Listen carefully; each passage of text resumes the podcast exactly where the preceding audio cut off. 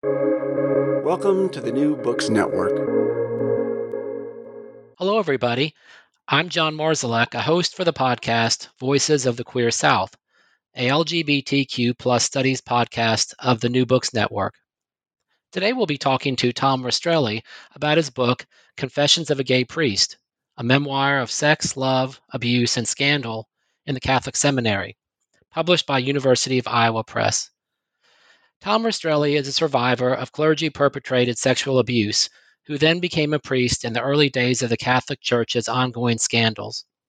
Confessions of a Gay Priest divulges the clandestine inner workings of the seminary, providing an intimate and unapologetic look into the psychosexual and spiritual dynamics of celibacy, and lays bare the formation system that perpetrates the cycle of abuse and covers up that and the covers up that continue today.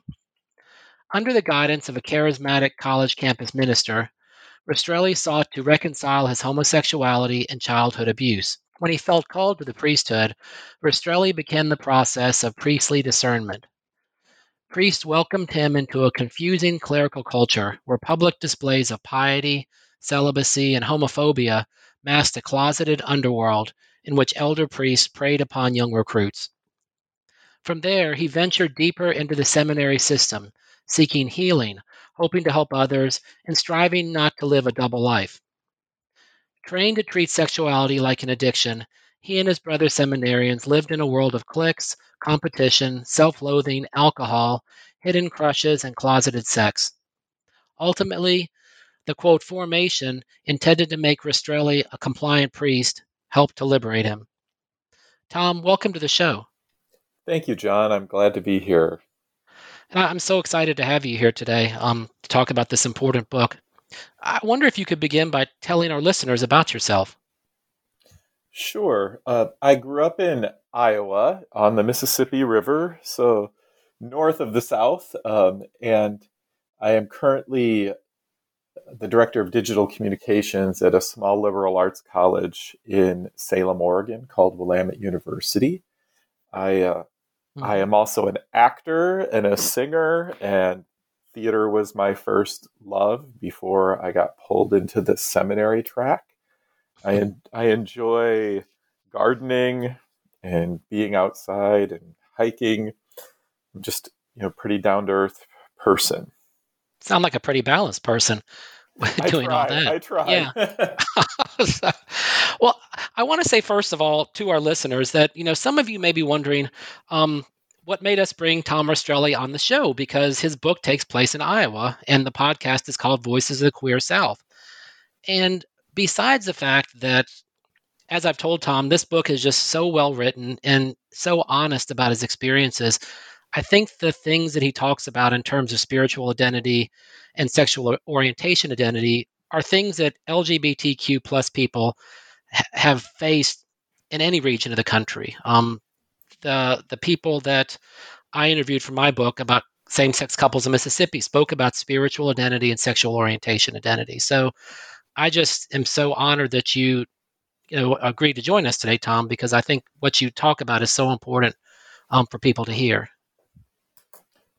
Yeah, the the experiences are definitely universal. They're specific, but universal struggles, and that everyone that's LGBTQ has probably experienced it. That it grew up within the Catholic Church or a similar mm-hmm. faith community has probably experienced some of these same dynamics. But yeah. also, I am connected to the South. My husband is from Alabama, so there you go. okay, well okay. In the South. So there's our connection. We have more than one voice of the South on this podcast. That's awesome. So, um, Tom, tell us what led you to write this book and tell your story. After I had left the priesthood in 2004, I was not in very good shape mentally. I was depressed and I sought help for that. And I got to the point where I was very comfortable being out of the closet and with myself and who I was for the first time. Mm-hmm. And I didn't know what I wanted to do next with my life. I was no longer Catholic. I was, at that point, I was an agnostic. And mm-hmm. I needed to figure out where I wanted to live next. And I knew I didn't want to stay in the Midwest. So I did this cross country trip where I was hiking and camping for about six months and visiting friends and family. And I ended oh, up, wow. yeah, it was, it was, it was pretty amazing. And it was quite a journey. Along that journey is when I real that was when I w- evolved into being an atheist and moving on mm. from faith. And it was a very freeing experience for me to let go of all of that, um, the, all of that past and mm-hmm. move forward. So I ended up landing after this trip up in the North Cascades of Washington, working in an artists guild that was called the Grünewald Guild. And I purposely was seeking to get back into the arts because I wanted to get back to my creative roots to theater, yeah, yeah. music, performance. And I had started throwing pottery, very cliche, while I was at the House of Healing in Canada. And but it is so, very healing. But yeah, doing pottery is very healing. Yeah. So I uh, I landed at this guild and I wanted to kind of apprentice with the potter to see if that is something I wanted to do with my life. Mm. I was also very much into photography at the time. So I was doing a lot of nature photography and hiking. And I wanted to write. I just couldn't decide which of those I wanted to do. And while I was there, I settled on writing. It's just where my heart was. And I wanted, I had stories to tell that were coming to me, fiction as well as screenplays.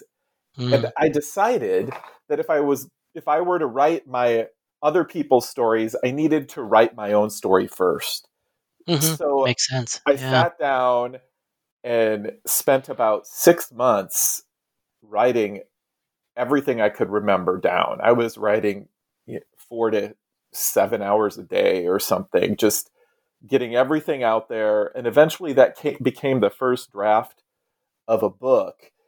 And about a year later, I moved to Los Angeles to pursue writing in film and television.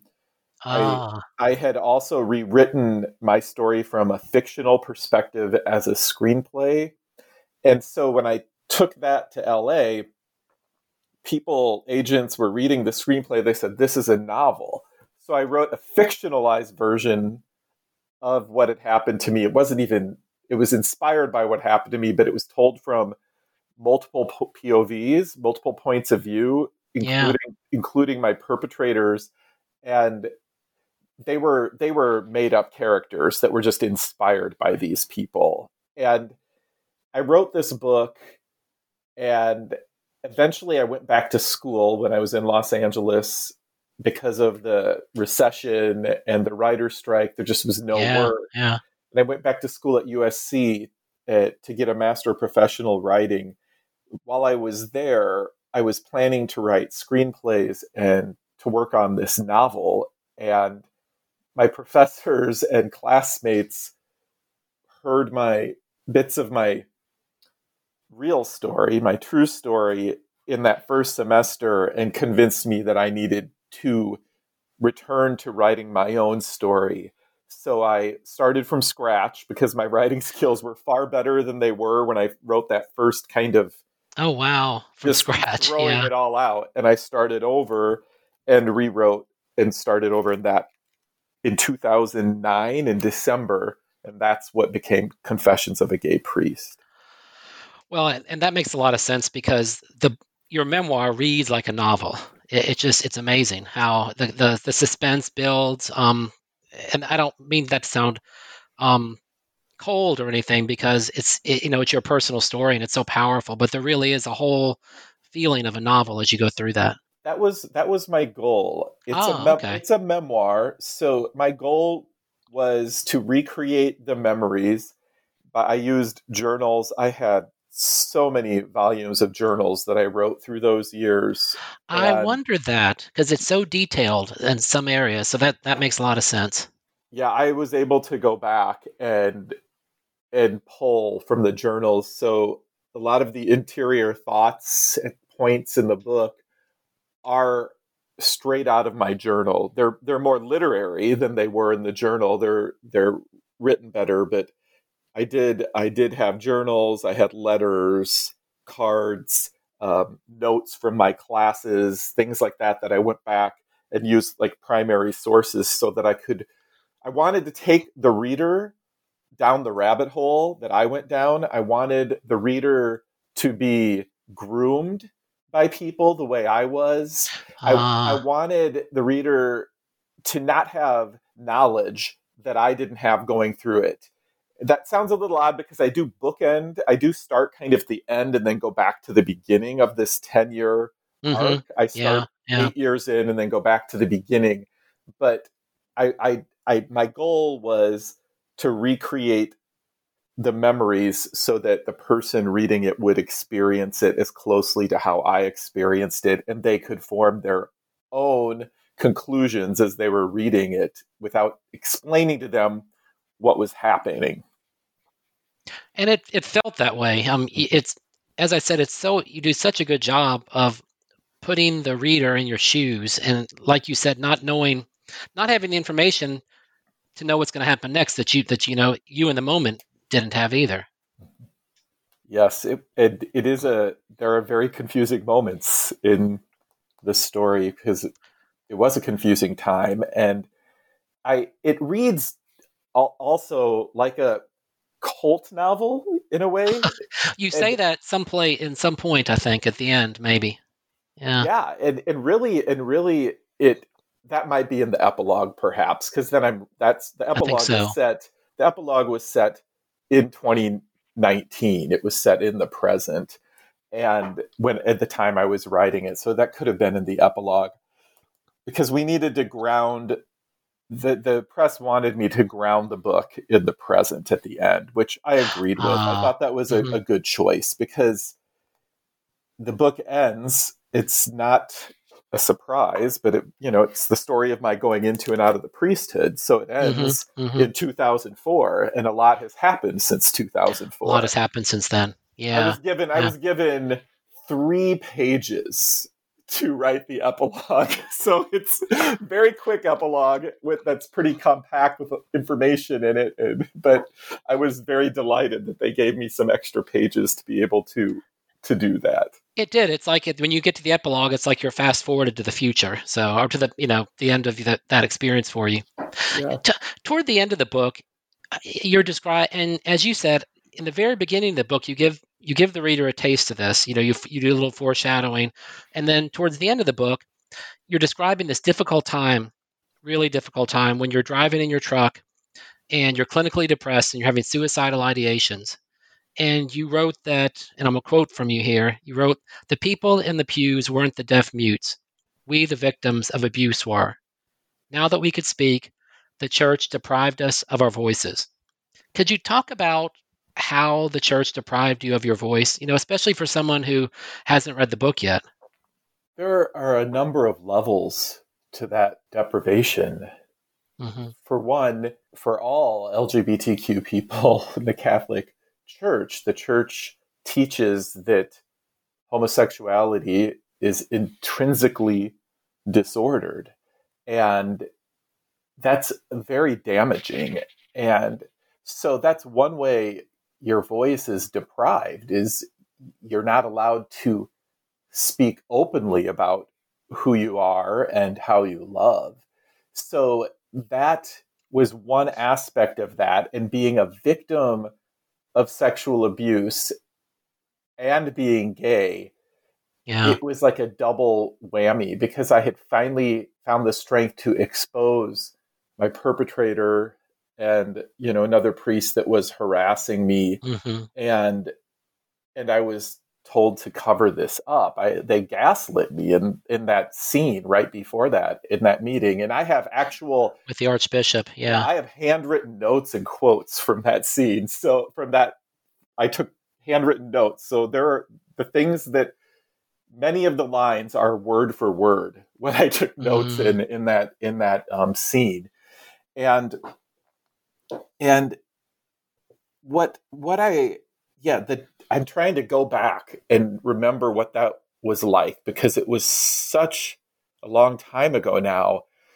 but th- the this this vision of the this image of the deaf mute is something that drew me into the priesthood you know that the when the Jesus heals the deaf mute, says Ephphatha Mhm. opened, and that happens very early in the book. And I- Yes, like. I under through my acting training, I was able to understand being vulnerable on stage to people, and I knew what empathy meant. But hearing this, so I was an empathetic person, and I knew how to open myself up to other people, but I had never done that to God at that point in my Mhm. life. I was very Yeah. angry and embittered because I had been sexually abused when I was a teen, a young teen, and And you talk about that in the book also Yeah, with pediatrician. Yeah. yeah, with yeah, by my pediatrician, and that was happening at the same time that there was a iterate, uh, earlier iteration of the sexual abuse crisis in the church. I don't know if you can remember that, but in the late 80s, I do. I do. early Mhm. 90s, a lot of priests were being exposed for sexually abusing. So I was very angry at that age at the church, and I wasn't admitting, I couldn't, I was disassociating that I had been sexually abused, but I had all this anger about that. And so when I finally was in seminary and was able to work through this stuff with my counselors and then was able to speak about this stuff and bring it forward as a priest, it it felt very freeing to get the truth out there. And as a priest, you're you know you're commissioned to preach the truth. The truth will set Mhm. you free, is what. You say you know, that in your book. At towards the end, you say that. Yeah, towards the Yeah. last few pages. Yeah. Yet, as a gay person or as a victim of abuse, you aren't allowed to speak and live that truth, and that's that's so you're you're you're you're not able to to speak it. Your voice is taken away, and so that's what I was getting at in that image, and yeah, Oh, it's it's such a powerful scene um, for the person who hasn't read it, read your book yet. When you're in the office with the archbishop and I guess another priest who's one of his assistants. I'm not sure what the word is for that, but and you're trying to get them to understand that not only have you faced abuse by the priests in the church, that there there are priests who are um, you're you're you're um, serving under a pastor who is an alcoholic and is verbally abuse, abusive to you, and sounds like um, doing some crazy things like opening your window in the middle of the night when you're when you're sick and crazy things like that.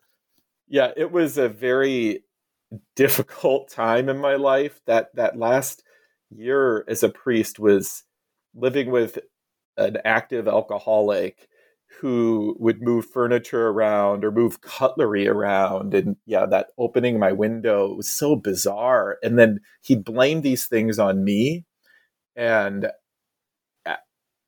I got to the point where I'm like, am I going crazy? Because I'm living with somebody who's projecting this weird reality onto me. It was very, very difficult time.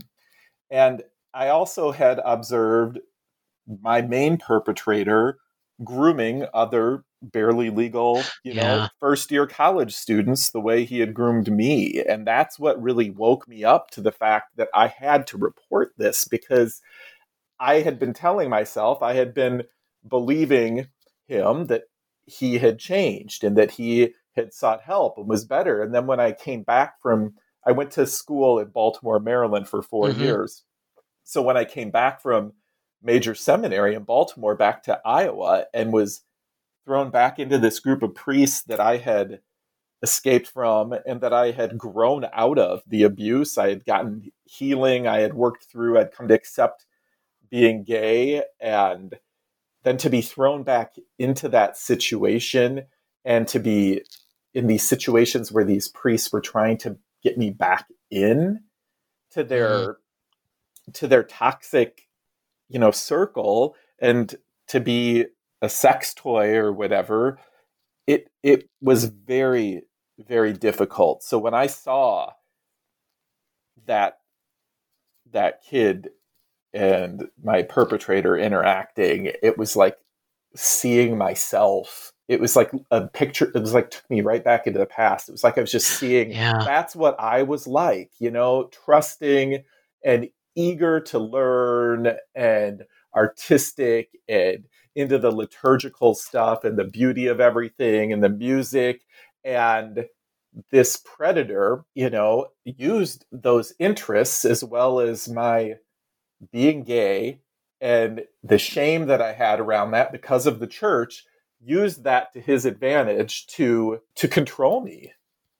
And I saw that happening then to this other boy, which is why I I came forward. Yeah, yeah. For this book, um, you've written it so that even if somebody wasn't necessarily interested in knowing what happens um, you know what, what your experience was behind the scenes in the catholic church for somebody who'd ever encountered abuse it would be a really powerful read for them because you're through your own experiences you describe the cycle of abuse and how perpetrators will um, figure out who's vulnerable and, and go after them like you experienced that was something i really wanted to mm. communicate that as well as how perpetrators don't just groom their victims, they groom communities, and uh-huh. how the church itself has groomed all of its people.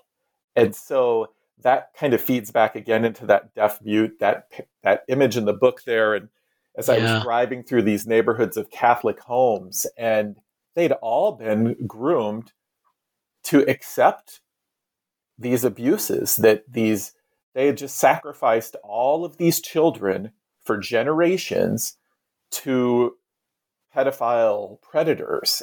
And they keep going. They keep going to church. They still do. And so by their by sitting in the pews, by throwing their money in the coffer, they assent to the church. Mm. So the church had had groomed has groomed them all to continue to assent to this because it's still happening today. Yeah, and, and you just I can't. It's it's hard to even imagine how painful that was for you because in the beginning of the book, very beginning, you describe how important the Catholic Church was to you and your family, and how it was such an important part of your lives. And so I, I imagine going in there as this idealistic and vulnerable, you know, kid. Um, it just would be such a shock. It it was, and it was even more shocking and I don't want to give away too much of the well. Yeah, I'm trying to do the same, but, trying to but, trying to tell a little bit, but not tell too much. But ha- I went to the church seeking healing from being sexually abused, and finally wanting to deal, finally realizing I needed help to heal from that.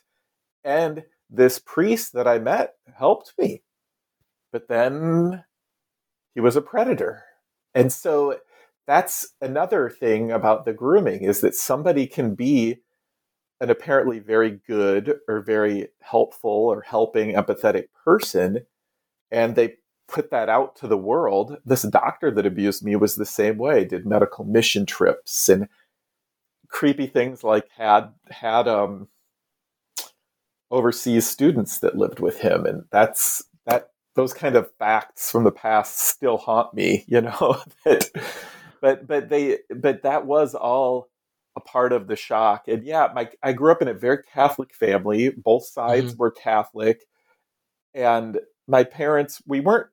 I wouldn't say we weren't like conservative Catholics. We were just your middle of the road, you know, Iowa Catholic in the post Vatican II era of the 70s, 80s, 90s. Yeah, yeah. My parents, my mom directed the choirs, then she was mm. in she was also had her praise group, the guitar group, and and so I sang growing up with all the all the liturgical singing growing up at all the holidays and on Sundays with her and some of my friends and siblings and um, my parents' friends, and then my dad was on the parish council for a while. We went to Catholic school for the first until I was in sixth grade when I transferred to the public school, which I had to cut some of those flashbacks out of the book because it was the book originally was like 165,000 words or something. Oh my, yeah, there's only so much to, you can cover. Yeah, I had to cut it down to 110,000 words. So I lost, I had to cut about, it was like more than a third, I think, of the book. And so I, but it streamlined it. It really did streamline it. But there were some traumas that happened in that Catholic school growing up. And it, it just, even that though, for us, I don't know, my parents might, were very generous I remember doing some social justice oriented things growing up, like feeding people, feeding the poor, mm. you know, bringing, delivering Christmas presents to people who couldn't afford them, you know, taking care of people is really, and loving people is what the type of Catholicism that I grew up with. It wasn't, mm-hmm. it wasn't that we, that we necessarily disagreed with church teachings, but it wasn't those teachings weren't as important as caring about people, if that makes any sense. Oh, so, it makes perfect sense. That's what I grew up with too. Exactly the same thing. Yeah. yeah. It's very different from how many people have become now with mm-hmm. in our kind of the current situation in our country, kind of the tribal mentality of you have to believe everything we believe or you're out. And and the the the backlash from Vatican II and kind of that opening up of the church that that was really starting to swing back to the right those last years I was in seminary, and then swung all the way to the right when um, Ratzinger became Pope Benedict. Oh, that, that, yeah. The, the church changed a lot, as did the seminary, and it's. I oh, think it came that, all the way down, huh? Okay. Yeah, I just think that it's I, am sure there are still many progressive Catholics, is, but it's just I just can't wrap my head around how people can see the abuse, they see the inequities with women in the church, they see how LGBTQ people are treated, mm-hmm. and yet they ascend to that. So it's I have had quite a, a journey. you faith. have had a journey, and I guess I should say there. You know, along with you know, as as the reader, as I'm going through this journey with you, at least it felt that way as I'm reading the book, there are some beautiful moments that, in in terms of there's a there's a part where you're caring for a woman um, who has discovered that she has cancer. Um, I think it's lung cancer, and it's it's such a heartbreaking scene for you and for her, but it's also beautiful in the way that you're caring for her. Yeah, there there are many beautiful scenes in this book. There are many funny scenes in this oh, book. Oh yeah, yeah. In fact, yeah. the first the first draft was much funnier. Um, but a lot of my humor is what got edited out by the press because they were worried it was too catty, you know. Uh. And but my my my first my first I guess model I really wanted to write like Augusten Burroughs when I began writing this book. And because what I experienced is very absurd at a lot of times. There's a lot of humor in the absurdity.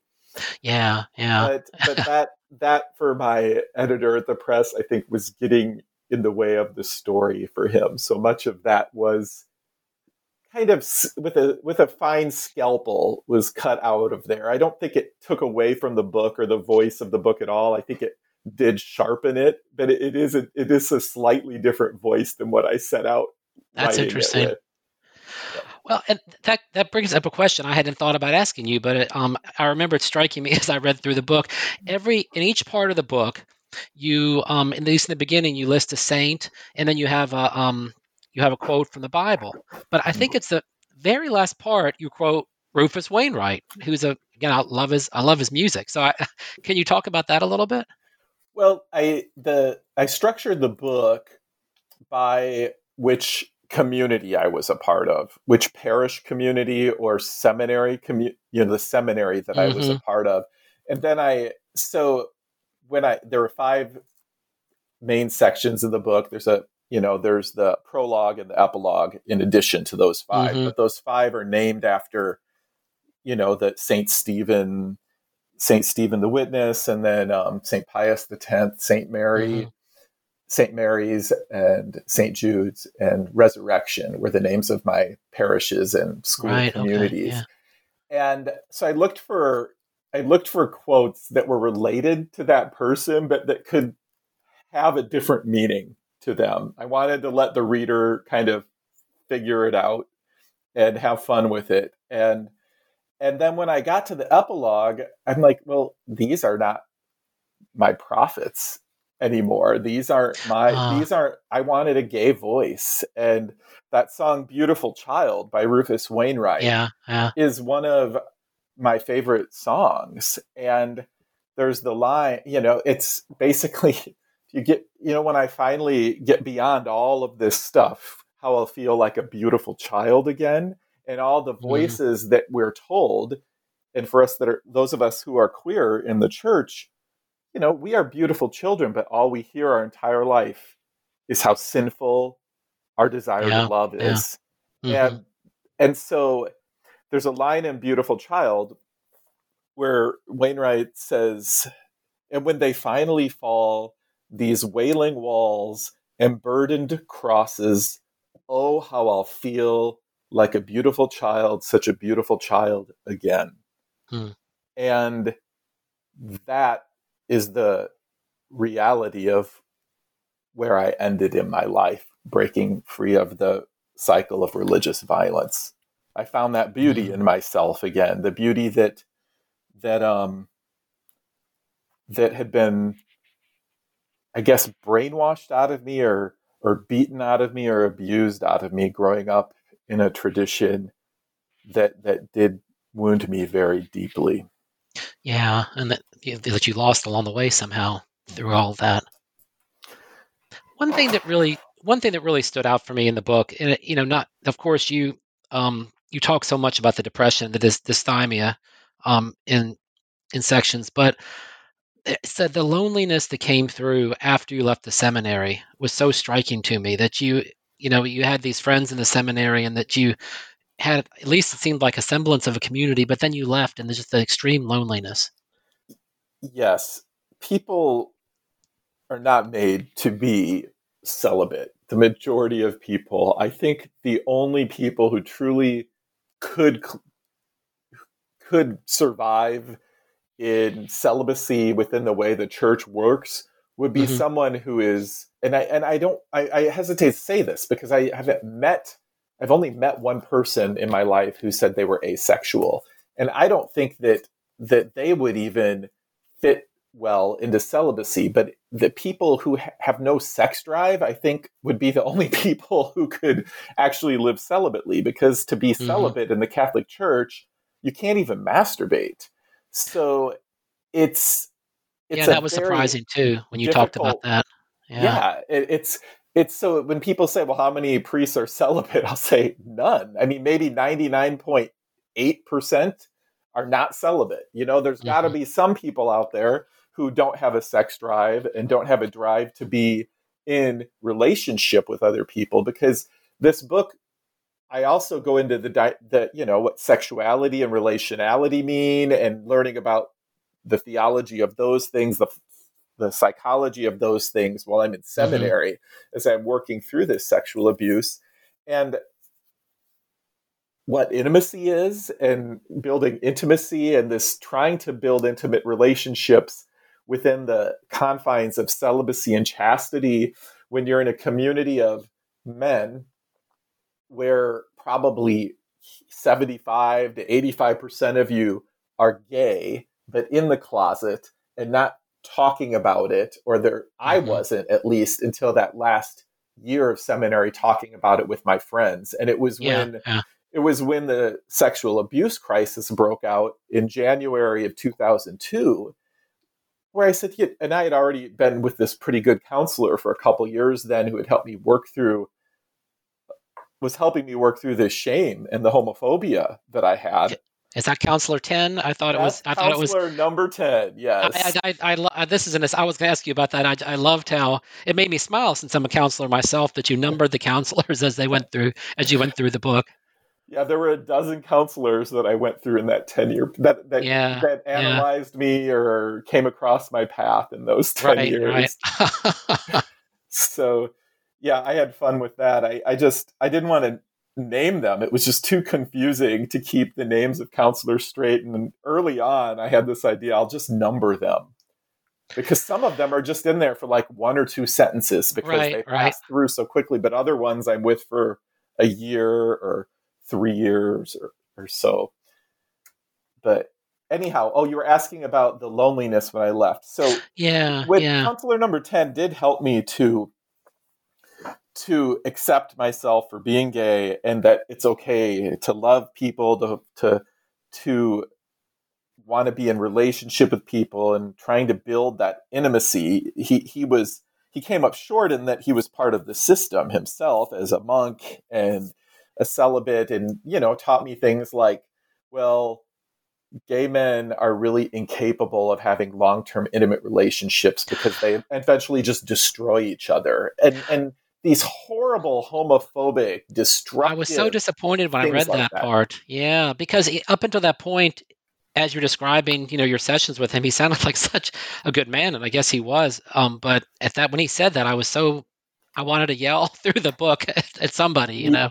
yeah and that's part of that that self-loathing homophobia that stems from the church's teachings against homosexuality He- they and priests who we have to we had to find ways to justify being gay and in that system. And so you would tell yourself well i can't i wouldn't be able to have intimacy or wouldn't be able to have a long-term marriage. Well we didn't have marriage back then but marriage like relationship with a partner that's Yeah, also a yeah. man because it's not possible. So it's easier to kind of talk yourself out of it via homophobia and shame than it is to allow yourself to fall in love and feel it which is then what happens to me is or it happened to me after the sexual abuse crisis all that stuff was breaking in the papers. I was like you know we're never going to get we're never going to fix the church my generation of priests unless we start being honest with one another.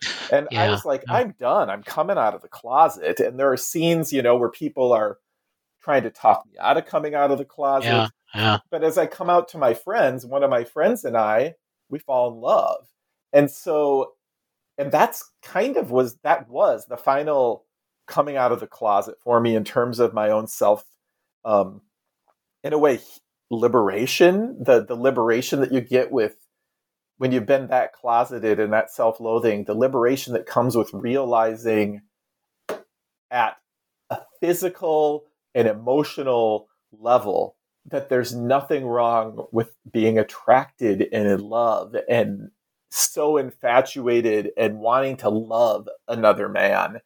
And it and that i had understood it from working with t- counselor number 10 uh, i had understood it at an intellectual level at that point hmm and had accepted myself being gay and was able to talk about it. But actually falling in love with someone and a peer for the first time that wasn't someone who was abusing me really it changed me. And so i have a very large there's a huge identity crisis there in those final months before i'm oh, ordained yeah. a priest. And i unfortunately didn't follow my heart. I followed the advice of people around me and the system around me and went through with it.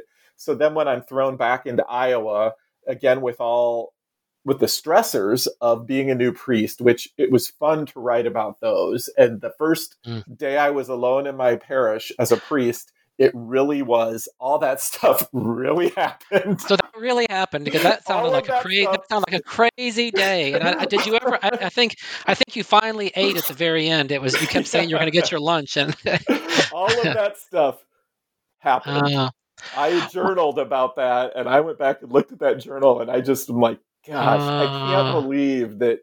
But you do have days like that in your life where it's just one success, one Mm-hmm. successive like emergency after another. That does happen when you're in helping professions like that sometimes, you know, where things just all hit at once. Well, that was eye opening for me, to be honest with you. You know, growing up Catholic, because uh, and I think I had this, I think I had this image in my mind of the priest saying mass and going back to the rectory, rectory, being in the office, and you know, doing a few things here or there, but having a pretty easy life. I had no idea that it was that. It could be that chaotic. You know. Yes, and and there's also I was warned about something that can happen is that when you're a new priest and you come into a town, and this is a horrible way of putting this. This is I wouldn't I no, I'm not even going to repeat how it was described to me because it, it puts down the people who are in need and they do need support and help, and they shouldn't Yeah. be called names.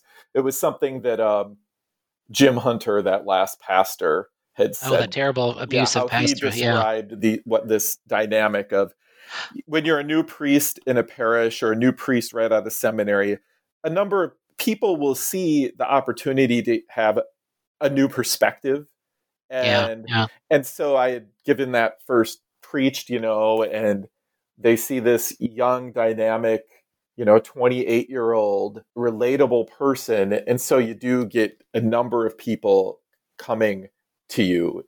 And and also people who are in need who are hoping that, you know, maybe you'll give them money or help them but when the pastor wouldn't. That sort of stuff. So things Yeah. people yeah. people are testing your boundaries in a way and and so yeah it was a, it was a crazy day i don't want to give away too much but yeah there were there were i mean yeah a lot of firsts happened on that day at first you know you get the first time you're a confession the first time you're you have you have to go to console a family who dies the first time someone you know on and on and on there was just Someone who comes in looks like they've been drinking. They're asking for money. I, you know, you had you had some. I'll tell you what. You had some. There were some really good ethical issues in there. I, I may um, share with my class when we dis- were discussing ethics and counseling because th- there were some, a lot of crossovers in those ways. yeah getting hit on by someone in your office yes, and- exactly. in the middle yeah. of a sexual abuse crisis and it's like what is at the same time you're i wanted to protect this person at the same time i'm just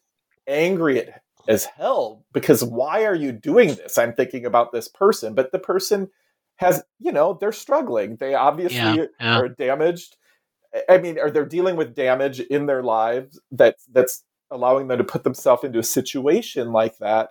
And you know and it was reflective of situations I had put myself in eight years earlier, six years earlier, you know, because when often when you're seeking healing from abuse, I, I don't know. I think that it, that cycle of abuse can repeat, and that's another part of this book is that cycle. And how, it is. It comes through. you can get yeah. re-abused and re-abused, and how do you break that cycle? Well, I think it really come it really comes through, at least for me, that for like the person you described that came into your office, that it, if somebody's been abused and they don't know and they haven't learned how to connect with somebody in a way that's both emotional and sexual, all they need to all they know to do is just go straight for the sexual, you know. Yep. Yeah. And I, I, I think your book is so educating for people who've suffered abuse or know someone who suffered abuse. And, you know, I was also thinking your book is a, obviously a coming out story. So at the end of the, no, without giving anything away, you're describing the cycle of coming out, of somebody also going through abuse, of having to struggle with depression. Um, it's, it, you know, I, I wondered what it was like for you to share such intimate things about yourself and to really make yourself vulnerable to the world as you're writing the story. it's just my modus operandi. That's just the type of person I am. Yeah. I just I put myself out there and that's something that I have tried to understand even more so in these last few years, especially with all the time in the pandemic. And Oh yeah, it's just what is it about me that that does this? Because people will say you were courageous for writing this, and I guess I'm starting to understand what they mean by that. But for me, I've always been such a truth seeker in my life and somebody who doesn't accept easy answers and being an empathetic and open, trusting person who cares about people. I guess my philosophy of life has been if I'm not honest, if I don't, with the people who are my intimates in my life, and if how are they going to learn anything from me? How are they going to Yeah. know me? I mean, if we're not honest about what our struggles are, how can we grow? How can Mhm. we help others to grow?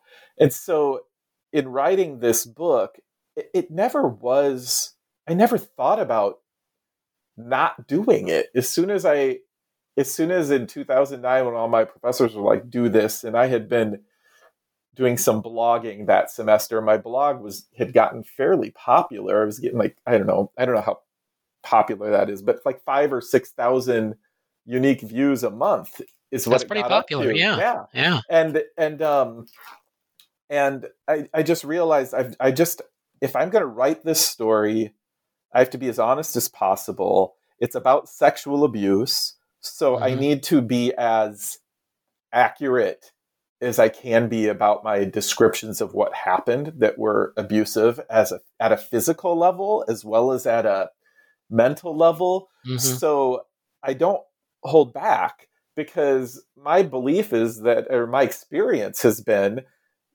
that the more honest in my sharing and detailed I am, the more universal it becomes the experience or what's be because people will find in that very specific thing they might have had that same thing happen to them or they're able to be like oh you know that didn't happen to me but it was similar to this type of thing. Yeah, just the more specific yeah. you are in your writing i think the more people are able to find connections to their lives. It's kind of a it's kind of a contradictory thing. You'd think that the more general you are the more people would identify with something you're writing but i my philosophy of writing is the more specific you are the more people are able to relate and find something that maybe they didn't know about themselves, but hearing the, the way I describe this, they might say, oh, I can see now how this person I knew was being groomed, or I can see now that that that was something that happened similarly in my life. You know, that's the more specific you are, the more you give a vocabulary to people to better understand what's happened to them. Maybe that's the best way that's, to state that. Yeah, that makes a lot of sense. It, it's um I was just sitting there thinking as you were talking that you know you have you found a way through this book to be a helper in a way that um, is not meaning that you're being abused or being told you know to not not give your voice to what's happened mm-hmm. and in in the details that you describe it sounds like you're giving other people a voice you're you're giving them permission to also describe their details yes that would be my dream for what this could do for people who read the book. Yeah. Yeah. And you yeah. know the, the, other thing too, you you mentioned the deaf mute that moment earlier. Right, right. You know, having your voice pushed down and ignored and silenced and being ordered, you know, to be obedient and hide your truth and your story and the truth of who you are and the truth of the horror that you're that you've observed and that you want to protect other people from. All of that stuff fueled me writing this either mm. subconsciously or consciously. So I just never stopped. I never stopped to think about holding back as I wrote it. Yeah. It, it, it, shines through your passion, your passion in um, telling the story and helping prevent other people from being abused comes through in the book also. So yeah. Yeah, another thing too you talked about too like how I wrote the book. It's it's memoir is really about it's about the art of memory and we all mm. remember mm. things slightly different. You know, um, right, right. My, That's right. My good friend Abdel, who is I'm still very close to, who's who's one of the main characters in the center section of yeah. you book. come out to him in a section. I remember. Yeah. yeah. Um, you know, we were we don't remember these things all exactly the same. And and you know, some people be like, "Oh, well, it's not true." It's like, no, it is true. It's just we remember things differently, and that's what memoir is about. It's about how you remember and what and how the details of what you remember it, it, tells you something about the writer it tells you something about the way they tell the story and the story they they take you on and the lesson you learn from that story. So yeah. that's one of the things I just love about about memoir is that it is about the art of how you tell a story and the art of how you remember things. Yeah, it makes it makes a lot of sense. You you, t- you, talked about still being in touch with one of your um one of your friends from the book. Are, I was wondering, are there are there people in the book that you still have contact with today? Um, one of the things that happens when you leave the this cultish priesthood world is that people who stay have to justify their decision to stay. The other closeted uh. gay men, you know, they have to justify it. And every time someone leaves to get married to a woman or to get married to a man, they have, in a lot of the ways they do that, you're taught to compartmentalize your sexuality uh, and, and uh-huh. stuff it and push it down and treat it like an addiction. And so, you know, your desire to love is treated like an addiction. I mean, just wrap your head around that. That's pretty messed up. I mean, especially Yeah, when yeah. you're in a religion that teaches that God created you in the image of God's love and in the image of this triune God that has that's in relationship this Father, Son, Holy Spirit that's in relationship with this communion of saints and it's all this this big love fest and then you're told that you can't love. It's it's but this gift of loving is also your curse. It's it's a real mind screw. And so when I left, I mean, I basically became persona non grata to everybody. I mean, Oh, to all sad. of the Yeah. priests. A few, a few of my priest friends, you know, straggled for a year or two. Maybe a few of my from se- well, I lost the finals draw with some of my seminary friends came when Proposition 8 passed and in California in 2008 that took away that, that voted away um, Yeah, same-sex yeah. marriage rights and I Mhm. was canvassing and was working on the No on 8 campaign and was very vocal and then I was and then I was um, blogging and my blog was about it was an attempt to try to give voice to people who had been abused and hurt and were angry and it was uh, uh, by religion abused by religion and it was an and so it was about religious hypocrisy and trying to expose hypocrisies and Mm. talking about articles and the dynamics of that stuff. And that's when i the last few two couple of straggler friends that i had from seminary finally were like i'm done with you. But for the most part it was pretty pretty immediate. It was pretty immediate that people just stopped being in touch with me. Like that priest support group you know there was like one priest the one who talked me down from suicide who remained my EV or something like that, or Ev. yeah, Yeah. Ev Heeman, and and, Yeah. he he passed away Oh, um, shortly after Bruce, my husband, and I got married, and thankfully we had to get married in Iowa because we couldn't get married in California, but we could in Iowa back in one of the first states. It was amazing. Yeah. Yeah, and so well, thanks to the Supreme Court, the people then Right. threw, the people then threw out the Supreme Court justices in the next Oh, couple God. elections because they weren't happy about it. But but um yeah, so Ev was one of my friends who stayed in touch with me and we remained friends and it was it was a very it was very difficult for me. He died of pancreatic cancer and it was it was hard to lose him and and then Abdel and I have grown closer through the years and his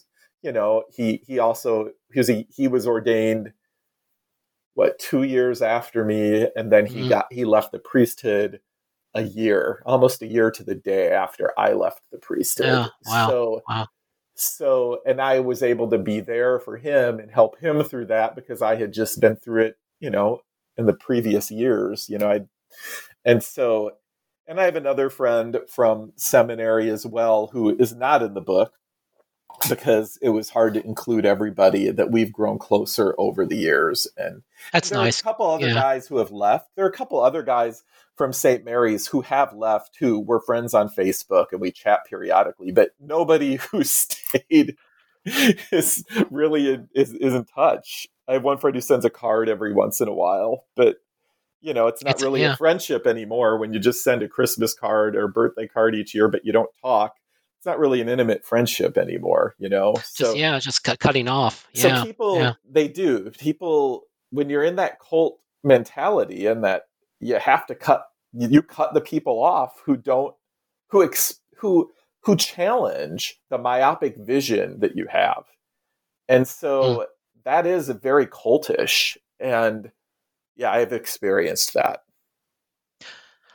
last last question I have for you. Um, I, I wonder. Um, I don't know if if we have any listeners, let's say, who are struggling with reconciling their spiritual and their sexual orientation identities. And and when I say spiritual, I mean everything from religion to somebody who's agnostic or atheist like yourself, who um, looks for ways to find meaning in their life, Mhm. and they're trying to they're trying to reconcile all of those things. How what would you say to them?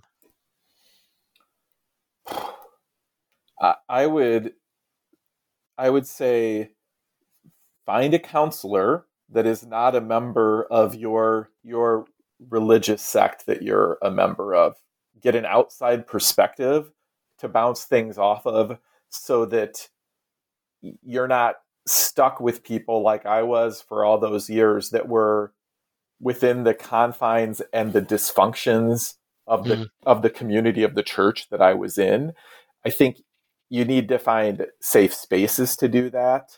Um, if there's anyone out there who is still a member of the clergy or religious order or a minister in another denomination or another religion that is no longer believing and is an agnostic or atheist humanist place there's i was part of um, a group called the clergy project that still exists. I was one in the founding group of people that were in the founding members of it and it i didn't it wasn't my idea. I there were people that found me um, because of my I, I can't how did she find me it must have been because of my blogging hmm. and mm-hmm. and anyhow it's it's an online community where where those who are no longer believing can support one another and it doesn't matter whether you're still practicing as a minister or whether you've left so there are communities like that out there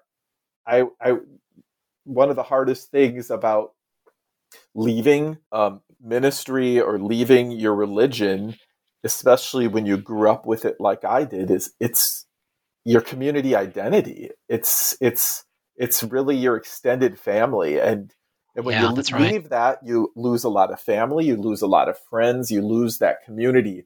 So finding another community that can help you work through that is is helpful. So I would say people would should get a good counselor who can be objective about that community that you're a member of mm-hmm. and mm-hmm.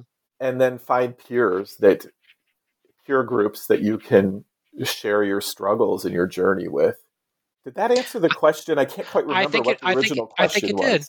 I was asking you if you any advice you'd give to somebody who might be listening that was trying struggling with that that of trying to reconcile a spiritual identity and a sexual orientation identity. And you know, you said it well. I, I think you know, it sounded like you know somebody who can give you an outside perspective, yeah, like a, a counselor who's not. Yeah. Yeah, yeah. if you're struggling, if you're suicidal or feeling alone, call the Trevor Project or call a suicide yeah. hotline if you and the and the key for me with those things in my life and i just said this to a group of friends that i zoom with every week during the pandemic i said you know if any of you are ever feeling like if you're ever in that state of mind where you're telling yourself you're beating yourself up mentally you're so down you're so anxious you're so scared you're so depressed or whatever and you're like oh i'm not gonna i can't talk to anyone because i don't want to burden anybody with how i'm feeling or or they'll just reject me because they'll think I'm crazy and all these kind of self-defeating thoughts that we have. If you ever get to the point where you're talking yourself out of reaching out to somebody, that's a warning sign that you definitely need to reach need out to reach to out. somebody. Yeah, definitely, definitely.